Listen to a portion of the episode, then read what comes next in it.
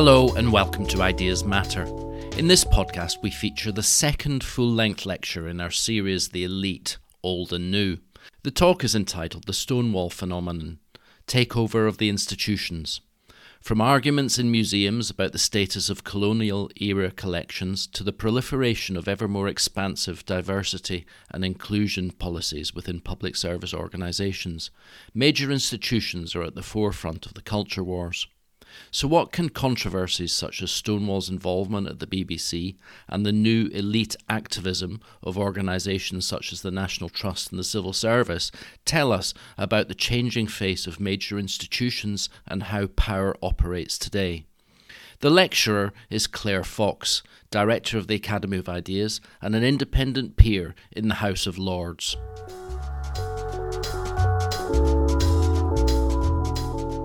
By now, um, most of us in the UK are fairly familiar with the shadowy workings of Stonewall and how its influence has grown across a huge range of organisations.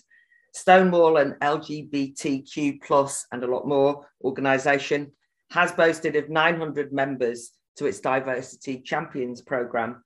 And despite the fact that the Equalities Minister Liz Truss advised government departments to leave Stonewall, Stonewall run schemes, and there's weekly news of major institutions cutting their ties, hundreds still remain involved.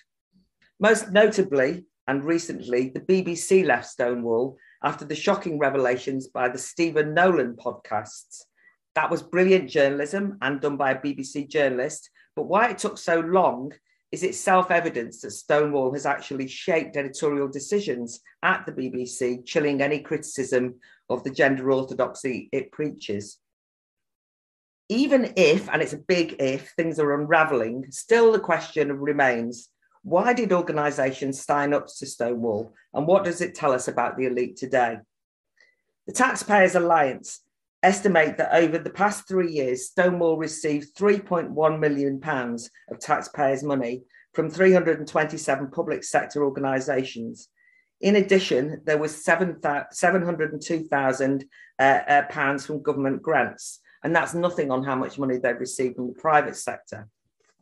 I first came across the influence of Stonewall in the unlikely circumstances of a report done by the fire service and about the fire service uh, uh, it was preaching a reorganization of the working practices for people who work in the fire service. And it was about instituting unconscious bias training and demonizing informal banter amongst fire, uh, people who worked in the fire service. And I wondered at the time, why was Stonewall the main advisors to the report? But actually, now I know. Technically, we understand what happened. Employers keen to show that, that they that they were uh, signing up to a new set of values of diversity and equality were queuing up to be given diversity champion badges to parade on their websites. They then paid fees to have their policies vetted. In order to move up the workplace equality index, a very clever device, organizations are rated on that by how closely they meet Stonewall's definition of inclusion. Organisations agree to training and mentoring schemes and changes in work practices to prove their commitment to diversity. And I think we can all imagine the scenario. There you have uh, Human Relations, HR, and Public Affairs uh, Committee having a meeting, and they actually report that our organisation is ranked 152 by Stonewall, whereas our competitors are 130 and 85 respectively. And everyone sits around going, oh, what on earth do we do? We have to be seen to move up the rankings. And so chief execs and senior management say, do whatever it takes. And as a consequence, an organization suddenly has a pronoun initiative or an allyship scheme, or they launch an advertising drive. And sure enough, they move from 152 to 135, and they want to get higher up again. And so the changes continue. But it still beggars belief in some ways that such a range of organisations signed up to allow their working practices to be moulded by a partisan lobbying organisation that espouses the radical proposition of gender self identification, irrespective of biological sex. And they did that without questioning it. Think about who signed up for this. And this really has come to light mainly because, as an organisation, they've been publicly cancelling their involvement after uh, work by people like Sex Matters revealed the uh, Stonewall's involvement.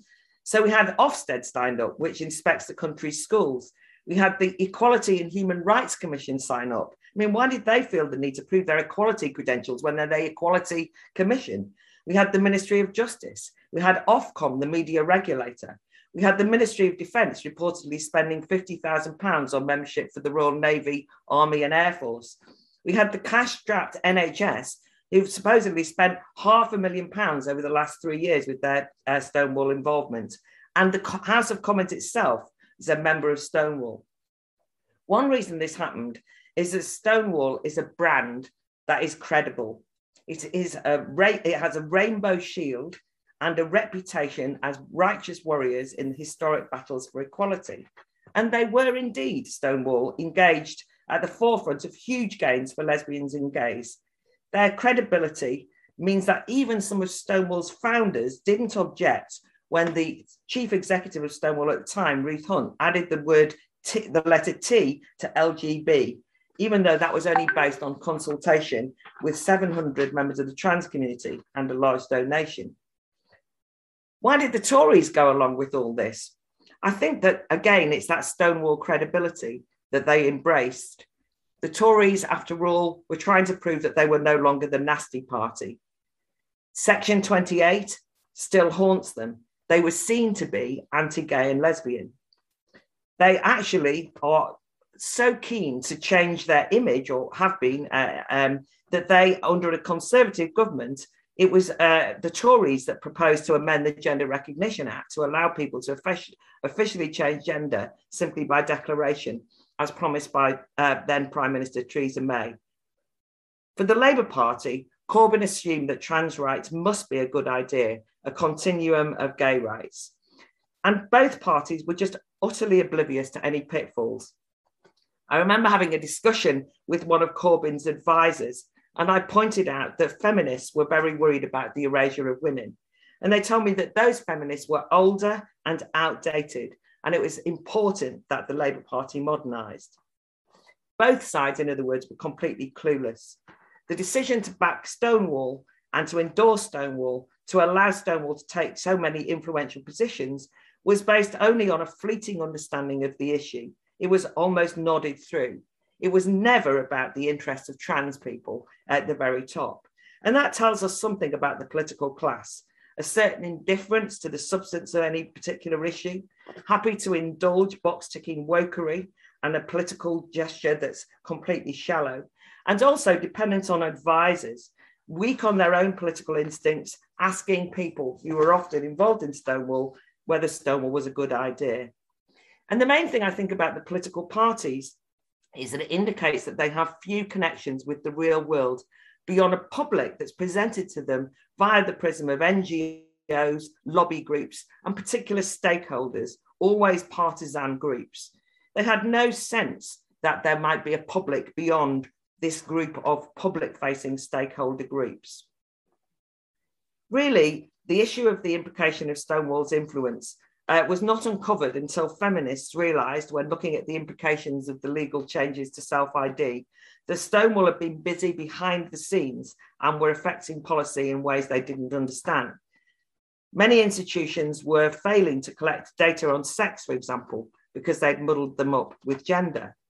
Feminists realised that women's spaces had already been repurposed and rebranded as all gender spaces, and any challenge to such policies or concerns about sex based uh, rights or the erasure of women were themselves dubbed against diversity policies as dictated by Stonewall. And so the debate was closed down before it began. People were accused of transphobia, now a familiar pattern we're all uh, uh, uh, uh know about.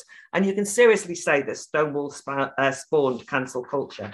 A lot of this has happened without scrutiny. Recently, it was revealed that the Foreign Office were paid to join Stonewall's diversity scheme only in July this year without ministerial approval. And I'll be returning to this newly politicised civil service, who now acts independently of ministers. Uh, uh, uh, I'll be talking about that later. But the truth is that ministers themselves of the government are completely have been proved themselves completely clueless. When a ministerial maternity bill was introduced into the House of Lords, it was assumed that it was a straightforward, worthy bill for equality. And the minister that was leading on it actually told me that he thought it would be really good to be associated with something associated with women's rights. And he didn't dawn on him when he read the legislation, there was no mention of the word woman or mother at all in the law. But those who drafted the law very consciously excluded those words. This was not drawn attention to, very much a Stonewall technique to set legal precedent under the radar. This is not about winning hearts and minds, but winning influence on committees and creating laws and policy uh, without almost anyone noticing. This corruption of lawmaking is of huge concern. The DCMS, the Department for Culture, Media and Sport, recently announced that they would no longer accept Stonewall's legal advice. And you have to then pause and think that this is quite a revelation. What they're actually saying is, is that those who make the law, i.e., the DCMS, were paying a lobby group to provide help with interpreting the laws that they make. One of the reasons why Stonewall has been able to become so influential behind the backs of public oversight, yet hiding in plain sight, is that it's been quietly influencing, indeed training and socializing influential members of a new elite with major consequences for policy. Take Dame Melanie Dawes, who runs the media watchdog Ofcom, Ofcom, the hugely powerful uh, uh, uh organization that determines what and who we watch uh, uh, and whom broadcasters fear. At a DCMS committee meeting recently, Dame Melanie reassured the MP John uh, Nicolson he was making a case for halting the rising transphobia by denying certain opinions the oxygen of publicity.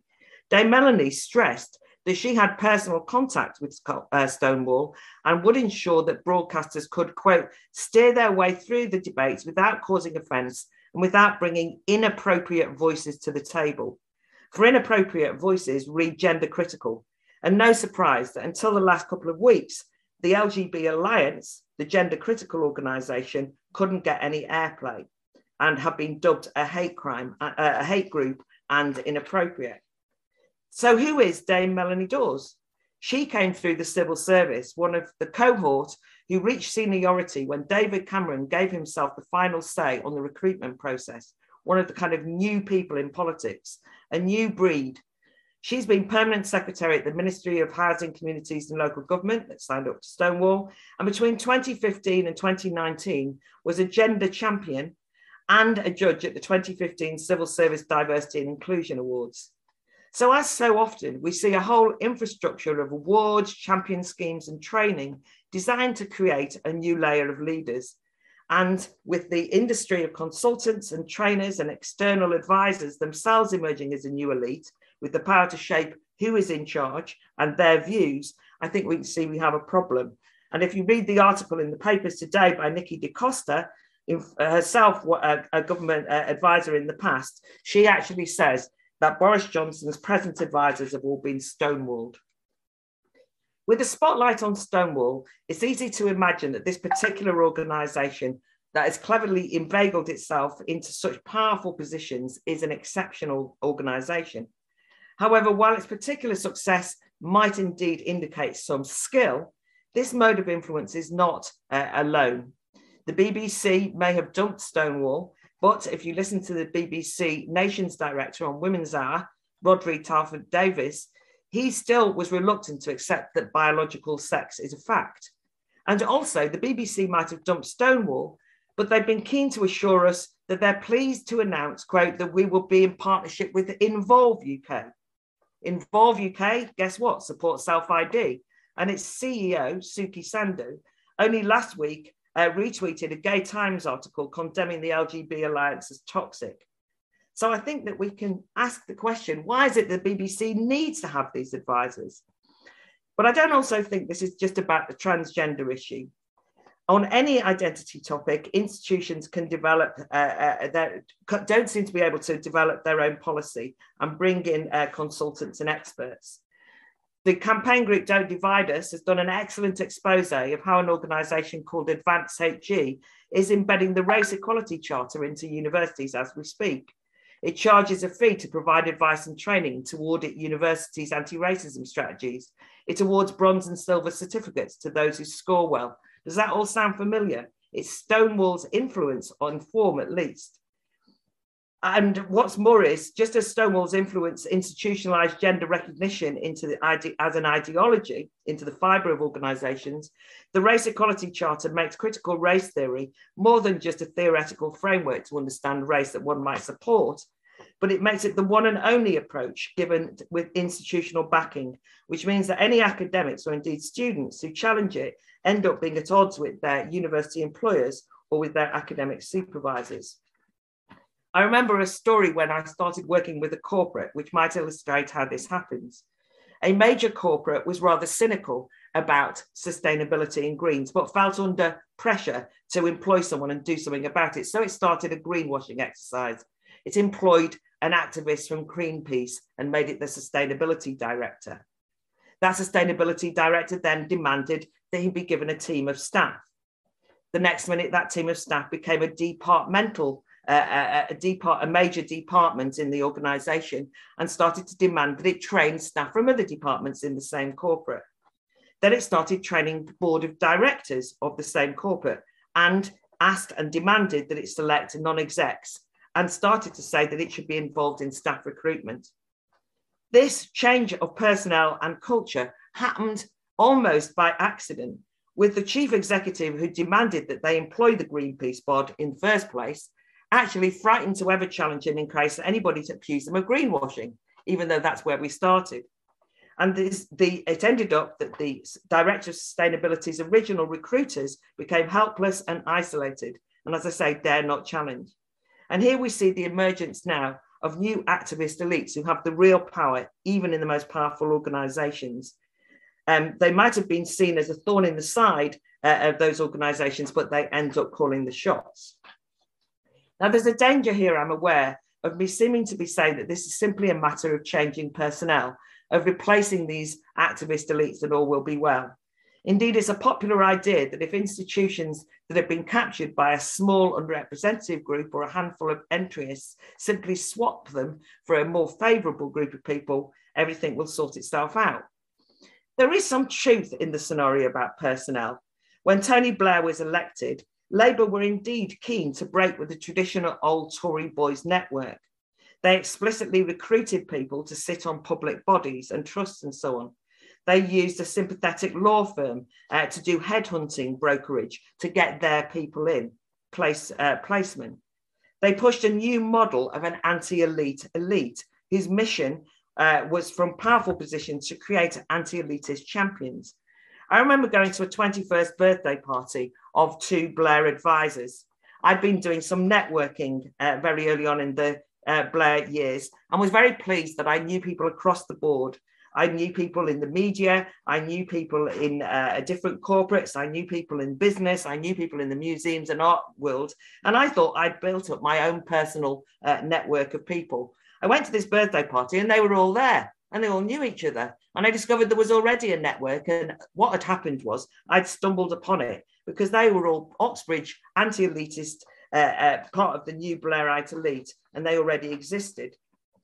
So the Tories get into power, and recently they decided to do a reverse ferret and replace these liberal culture warriors with new personnel. When he was at the DCMS, Oliver Dowden went about vetting appointments to museums and art galleries. We've seen the cack-handed way that they've tried to get Paul Dacre in as the head of Ofcom, unsuccessfully it seems. And of course, it has made some difference if you change the personnel. No doubt Kishwer Falkner, a former Lib Dem peer, very independent minded, not an adherent of identity politics, has made a difference as the new chair of the Equalities and Human Rights Commission. But it's a much deeper problem than individuals. In fact, there's a broader cultural shift. And so, no matter who heads up the EHRC, it, we discovered that the staff of that organisation do not share the outlook of the new leader, and uh, uh, the embedded views of the staff, often generational or indeed identitarian, whether Kishwer Falkner likes it or not. We've seen some of that generational shift with um, what's happening at Netflix, with the young staff attempting to censor con- um, uh, content, same at Spotify, and throughout publishing as well. So bad that the CEO of Hachette Book Group had to actually tell, uh, tell the House of Lords Committee that new publishers now have to warn new recruits that they may have to work on books that uh, are written by people they don't agree with. In other words, they perceive that it's the young people who are causing the problem. And no doubt it is true that those norms are being embedded by young people. But I think, uh, however, that uh, it's more complicated than that. And regardless of age, there definitely is a new elite emerging. And I want to look at a number of trends by firstly looking at the shenanigans at the National Trust, and secondly, by uh, some tentative observations about the modern civil service.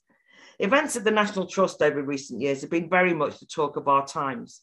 In, a, in recent decades, the focus of the culture war might have been universities, but I think there's been it's been complacent if that people think it stayed there. And I think if we look at an organisation as stayed a conservative as the National Trust to see how they become embroiled in, in the culture wars, it does tell us something.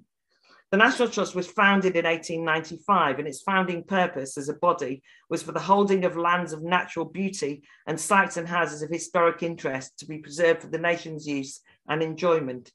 This purpose, as a conservation organisation has enabled it to become the owner of more than 600,000 acres of land and 200 historic homes, and it has nearly 6 million members. Various acts of parliament since 1907 has propelled the trust beyond charitable status to act on behalf of the nation. And we associate it with stately homes and beautiful gardens and cream teas. And it was set up on the high Victorian uh, reformers' ideals of giving a gift to the working class of fresh air. Now, however, it's in the middle of a, a civil war. In September 2020, it published an interim report on the connections between colonialism and properties now in the care of the National Trust, including links with historic uh, slavery. And as a consequence, there have been a range of rows um, that have involved what can only be described as stock characters in the culture wars. First of all, we had the Common Sense group of MPs and peers traditionalists of a type, he wrote a letter complaining to the National that the National Trust leadership had been captured by quote elitist bourgeois liberals coloured by cultural Marxist dogma, colloquially known as the woke agenda. Inevitably, the Guardian characterised that very uh, description as using quote the language of the alt right, saying that the use of the word cultural Marxism proved that they were uh, anti-Semitic and conspiratorial. Charles Moore has argued in The Telegraph and The Spectator that the National Trust has been rolled over by extremists. But in response, the group that has been set up called Restore Trust that actually hopes to counterweight uh, the woke takeover, that 6,000 uh, previous members of the National uh, Trust, has itself been characterized as extremist and right wing, and does indeed include people like religious fundamentalist Stephen Green, the leader of Ch- uh, Christian Concern, and Neil Record, a Tory down, uh, donor who, who funded climate deny, um, the so-called climate denier group Global Warming Foundation and Net Zero Watch. I personally have got some sympathy with the concerns raised by Restore Trust, but they are, to be frank, a caricature of themselves. But there has definitely been a grassroots rebellion and it's caused a stir. Nesrine Malik uh, suggests that uh, Restore Trust, Nesrine Malik is a Guardian journalist, is promoting misinformation, suggesting the culture of these islands is being stolen from, she says, the implicitly white, uh, native and straight majority. And she says that's what Restore Trust is all about. She says they don't like demographic change, that this is basically uh, an attack on the uh, cosmopolitan liberal elite by people who don't like uh, multiculturalism. But the somewhat hysterical polemics on both sides of this argument just don't help us. And even though the phrase liberal elite is a cliche, it does exist at some level. I just want to look a little bit at the kind of elite uh, way uh, uh, that the National Trust has been run. Because what, what, no matter what way you look at it, the National Trust has changed its purpose, even if uh, some people might listening might be sympathetic to that change. If once the National Trust purpose was to preserve historically significant houses and gardens for the general public, its declared strategy for 2025 is, in its own words, that our 21st century ambition is to meet the needs of an environment under pressure and the challenge and expectations of a fast moving world and underpinning this is our renewed commitment to diversity, inclusion, and playing our part to create a fair, equal society free from discrimination. And if I can quote Greta Thunberg, maybe I could say blah, blah, blah. Mid COVID, the Trust unveiled its 10 year vision for places and experience, which proposes a revolution to do away with the outdated mansion experience, which apparently only appeals to a niche audience uh, despite the fact that there's no evidence that suggests there's anything like declining audiences. They want to repurpose their properties and they're no longer about preserving and presenting uh, British country houses as a distinctive part of our national heritage. But instead, they want to develop these as a public space in service of local audiences, moving antiques and uh, uh, uh furniture, taking them away from display where needed to make the spaces more flexible and accessible and inclusive. That's according to Tony Berry, the Trust Visitor Experience Director. And wherever one stands on the National Trust route, it's pretty clear listening to these uh, priorities and reading the identikit jargon associated uh, with uh, that, these causes, that all its strategy, uh, in all its strategy documents, that they're interchangeable with any range of organisations and institutions. This is not a staff team who you'd normally associate with working with heritage. There seems to be an explicit aversion to tradition and custom. There seems to be a passive aggressive hostility to conventional views of British history. The Colonialism and Slavery Report involves no professional historians, let alone experts on colonial or slave uh, trade history. The one academic named as author is Carine Foster, professor of post colonial literature at the University of Leicester. She's noted as the author of Green Unpleasant Land. As one commentator notes, if the land is so unpleasant, why would the National Trust wish to care for it or the members who want to visit it? Professor Foster's previous project for the National Trust in 2018 was entitled Colonial Countryside, and the National Trust houses uh, were reinterpreted. This wasn't history, though, it was child led history and involved 110 year olds responding with creative writing after visiting 11 properties with a colonial connection. So, what of the leadership of the National Trust while all this is going on? To note, in the past, chairs of the National Trust would usually have been well heeled, involved in properties in their care. You know, the landowners, the donors, the connoisseurs of buildings uh, and of visual culture. I know quite a lot about them because a lot of them are in the House of Lords. And however distasteful we might find them, they were passionately involved uh, uh, in, in how uh, uh, the country houses might be run. Under, however, the Blairite Cameron, Cameron revolutions, the leadership became very modernized. If you want, they became more woke, more indifferent, even. The recent chair, Tim Parker, who's just resigned, has a background as a Labour Party in Labour Party politics at university.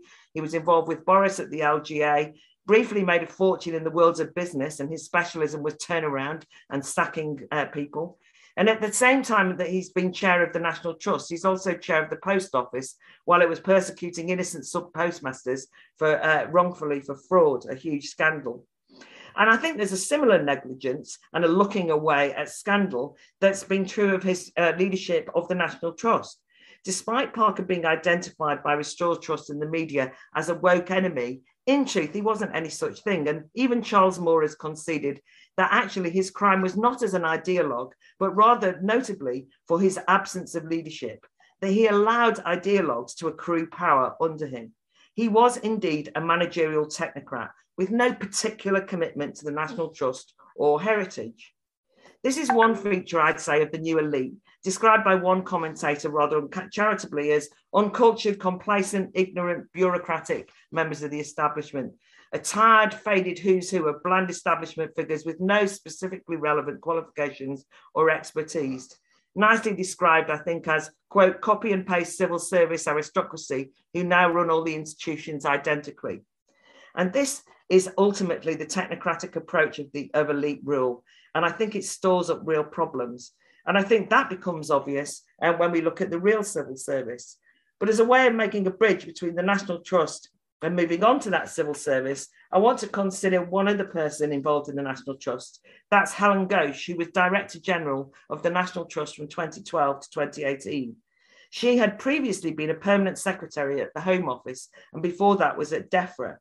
And I think you'll find that a lot of those heading up our cultural institutions these days have come from senior positions in the civil service. And this, in and of itself, is a shift. The civil service used to be a lifelong career, but now it's become a training ground for elite roles elsewhere. So now let me consider the civil service.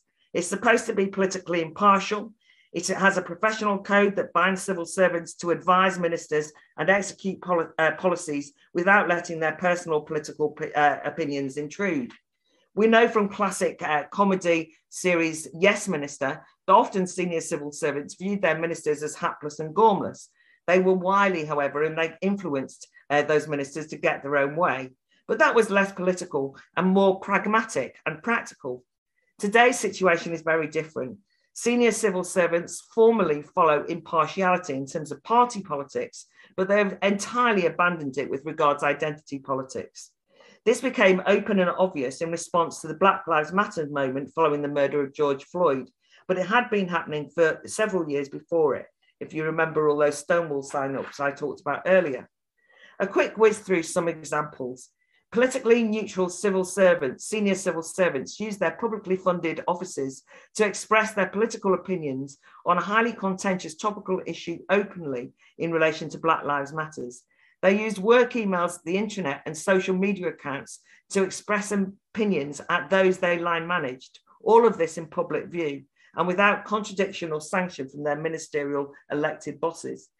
In June 2020, Jonathan Slater, the Permanent Secretary at the Educa- uh, Department of Education, responded to the DEFRA Permanent Secretary, Tamara Finkelstein's call to fight racism by tweeting the hashtag BLM and declaring his quest to, quote, tackle the whiteness of senior Whitehall. The permanent secretary of the Ministry of Defence, Stephen Lovegrove, emailed his subordinates to inform them of, of the systemic uh, uh, racial inequality that exists, had deep roots within UK society, including at the Ministry of Defence. DEFRA's internal mailing list were sent, uh, we used to send lists of practical ways to support Black Lives Matters, including email templates and petitions for, would you believe, lobbying MPs demanding action to take on government policy and change it from being systemic racism around immigration policies and law and order. In other words, staff at the DFE, uh, staff were told to lobby MPs as staff, as civil servants. Staff at the Department of Education were told by um, senior mandarins to educate themselves about concepts such as white privilege, racial profiling, intersectionality, microaggressions, and whitewashing, and dissent was not allowed. And that lack of dissent from the top to staff is important. When the Minister of Defence Permanent Secretary Stephen Lovegrove hosted an all-staff call, um, call um, Zoom call on race and discrimination, some staff anonymously posted critical remarks in the chat. Lovegrove not only described the remarks as harmful, deeply offensive, and discriminatory, but also said that those who commented had no place in the MOD and vowed to investigate their identity, the identity of the anonymous commentators. This threat of professional repercussions if staff didn't confirm, uh, conform hints at how deeply committed senior civil servants are to a particular set of identitarian values, rather than it just being simply an emotional reaction to George Floyd's death. And I'd say it goes beyond virtue signaling. The civil servants' support for Black Lives Matters is not just a temporary reaction to an emotional, highly charged atmosphere of last uh, uh, summer's uh, uprising. I think it's become a more deeply internalized into civil service and indicates a change. Long before um, um, uh, Black Lives Matters moment last summer, and what's been revealed since then is a whole intricate system of official networks, projects, and training that has institutionalized uh, uh, critical race theory throughout the civil service. We've discovered that unconscious bias training is widespread amongst all government party uh, departments since 2015. It happened on the watch of Tory ministers and was actually often encouraged by them. We also saw Jeremy Hunt enthusiastically uh, endorsing Project Race uh, um, in, in 2018. As um, described by Justin Edelman in The Critic, Project Race, its leaders Rob Neal, the chair of the Civil Service Race Forum, and David Bartlett, told a discussion in 2018 that they were inspired by an event for senior civil servants in 2015 led by Goldsmith academic Dr. Nicola Rollock, which was on microaggressions. And Dr. Nicola Rollock was, in fact, the controversial advisor to the documentary about testing unconscious biases in school uh, children, uh, which has, in fact, been discredited since then. But um, they, as a consequence of being inspired, instigated projects to facilitate discussions about white privilege, white fragility, uh, with the aim of winning over hearts and minds for the top down diversity inclusion directives by changing the culture of the civil service from the ground up. So they took the top down rules and tried to get the staff to agree to them. So senior civil servants embarked on a mission to convert staff. And it's important to note that this was not a revolt by younger staff against an old establishment. This was a new establishment developing new tools to discipline and control the workplace and employees. And one of its main tactics was to set up a network of race ambassadors trained up by consultants in their role to initiate and instigate healthy, quote, conversations about race with colleagues uh, of, and lower ranking staff, and to get these conversations happening to hold people to account. In 2018, there were 50 race ambassadors in the MOJ, and since then, it's re- uh, recruited on a rolling uh, uh, across all government departments and is now being rolled out regionally and across the UK. It seems to me that such race ambassadors and their trainers and senior civil servants are exactly the new elite set, uh, uh set up as power brokers who have real clout. Rob Neal described uh, Project Race as intelligence on the ground and asked them to know anyone reluctant to talk uh, or, or, using phrases such as I'd rather not say, which was suggested as evidence of problematic hidden attitudes. Staying shut is not an option, as we know, because silence is violence. What we're witnessing here is the mandarins in Whitehall defining the civil service through the highly contentious ideology of critical race theory. And that ideology is now so institutionalized through the root and branch of the civil service that it's an ideology that trumps any loyalty or commitment to service to ministers, the civil service ethos. Only a fortnight ago, the Home Office senior staff had to cancel a talk by Cambridge professor Priyamvada Gopal after Guido Fawkes revealed the invitation and it led to a backlash. But of course, it begs the question why Professor Gopal, a highly contentious CRT advocate who's been accused of being toxic on Twitter and, and, and allegedly a race baiter, but more specifically, a, an academic who has a vicious uh, uh, criticism of civil servant's boss, the Home Secretary Priti Patel. Why did they invite her? Surely this was a willful act of ideological defiance. And I want to posit a thought here that this embrace of identity ideology, and I want to stress that this isn't necessarily around critical race theory because it could be gender identity as an ideology, it could be net zero sustainability as an ideology. All of these political ideologies are running rampant in a previously neutral civil service. And I want to wonder out loud why. It's not just personnel. I've got a couple of ideas uh, just to kind of uh, try and finish. The gap, I would say, has been one of the reasons is the gap left by an ideology like technocracy and a, re- a rearguard anti democratic response to populism. It seems to me that the glue that held an institution like the civil service together was a belief in the ethos of public service to a political system they believed that was manned by politicians who believed in something. Civil servants weren't loyal to individual ministers so much, but they were loyal to ministers as a concept who had a sense of mission and principle. And that division of labour between the civil service and the political class has broken down. The British establishment has been complicit in weakening civil servants' sense of public duty. They've encouraged the replacement of the ethos of public duty with managerialism. They've been displaced by manager, manage, they themselves have been displaced by management consultants, and key roles, uh, such as running prisons, have been outsourced to the private sector. Politicians themselves have avoided political accountability by hiding behind the science, the evidence, international and transnational organisations and agreements. And all this has driven politics out of the formal political world. But as politics has been emptied out of politics, ideals and principles which can inspire um, uh, uh, uh have, have, disappeared. And that leaves institutions and individuals serving, uh, uh, involved in politics without a mission, without any meaning, without anything to inspire them. And that has two consequences.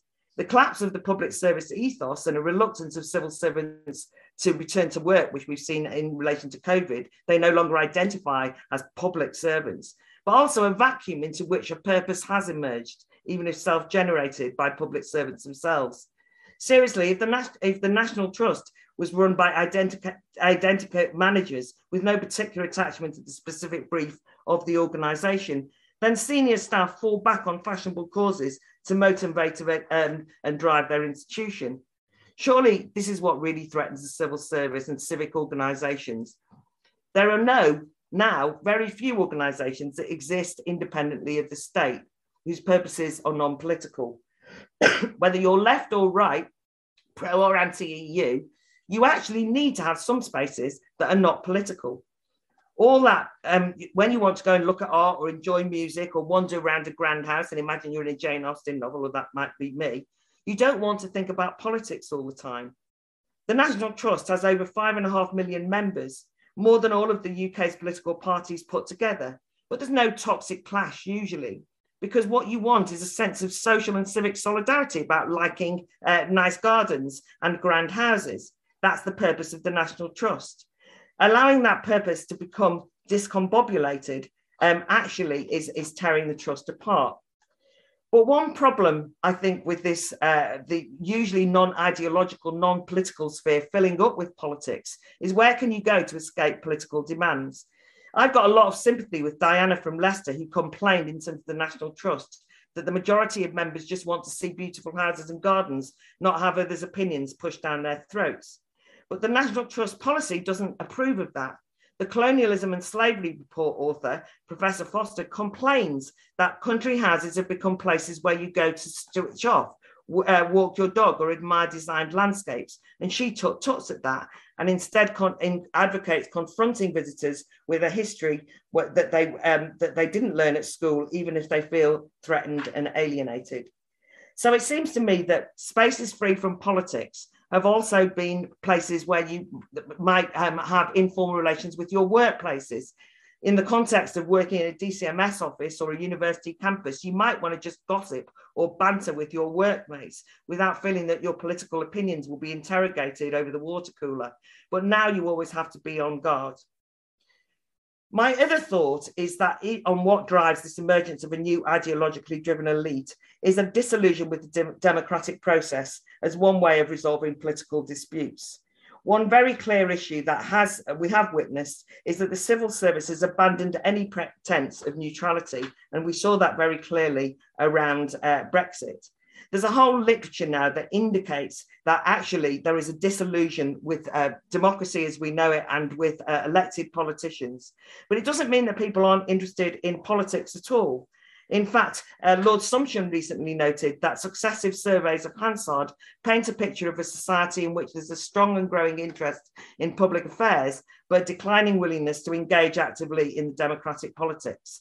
And he illustrates this by the growing resort to direct action, whether that's environmental activism around, like Insulate Britain, that thinks the public can't be relied upon unless they're bullied uh, and their lives disrupted. But also, Lord Sumption notes a new form of activism in which campaigners uh, point out that, that, there's only one legitimate view and that use language um, and behaviour um, uh, to become mandated, such as pronouns and linguistic codes, in order to change things without um, having to persuade people or any democratic uh, consent. And I think that is a, a feature of elite rule from the use of nudge and behavioral psychology to proselytizing of authorized opinion via endless workplace training courses. At the heart of all of this is a loss of trust in the public to act and think in the correct way. This project of remolding and shaping the public is animating and binding the elites project. And I think it's one of the things that keeps them going. It's giving an extra spurt um, as a reaction. And it was given an extra spurt of reaction against the populist revolts such as Brexit when it was perceived that the public voted the wrong way uh, uh when, mm-hmm. uh, when it was left to its own devices. I was especially reminded of this when researching the rows at the National Trust, in which The Guardian caricatured this as a quote, crude right wing backlash against social justice movements, plus post a post Brexit push for patriotic history. Um, anyway, um, as I say, The Guardian have uh, made it very clear that what's going on in the National Trust at the moment, they say, is exactly the same as with Brexit. Basically, it's the same kind of uh, fault lines, and that they are the guardians of, of ensuring that we don't go down the road of Brexit. Okay, one last thought because I, I, am being rushed.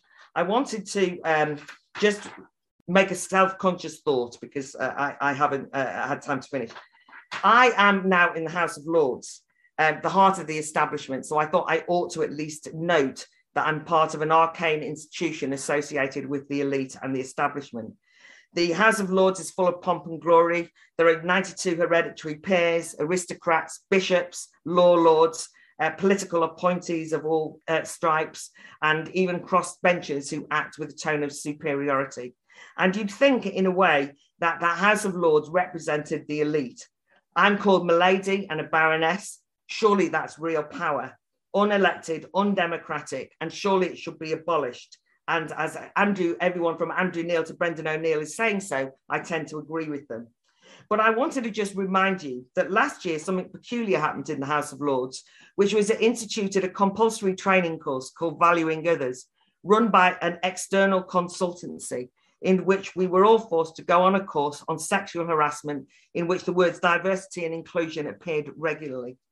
60 pairs decided not to attend, including uh, Baroness Betty Boothroyd, the first female Speaker of the Commons, and they were investigated by Parliament's ethics watchdog and sanctioned. The Commissioner, uh, um, Lucy Scott Moncrieff, said there was no excuses for non-attendance because she said it was a requirement of the code of conduct for all members to have done the training session by April the 1st. I remember talking to all of the lords that disagreed with this decision, and they basically said, listen, we might be lords of the land, but actually we've got nothing that we can do about this. We've got no power at all. All the power is in the hands of state functionaries and the officials. And to a certain extent, they describe something that's very true is the House of Lords isn't where power lies at all. It's actually with those people behind the scenes pulling the strings. You've been listening to a lecture by Claire Fox entitled The Stonewall Phenomenon Takeover of the Institutions. We'll return soon with the next podcast in this series, which will feature Bruno Waterfield, Brussels correspondent at The Times, who will explore the shifting character of the global elite. In the meantime, if you could give us a financial contribution to support the work of the BOI charity and help us to continue put on similar events that explore historical and contemporary intellectual trends and more broadly the world of ideas, then please head to our website at theboi.co.uk forward slash donate, where you can find details of how to make a donation. Thanks, and we'll be back soon.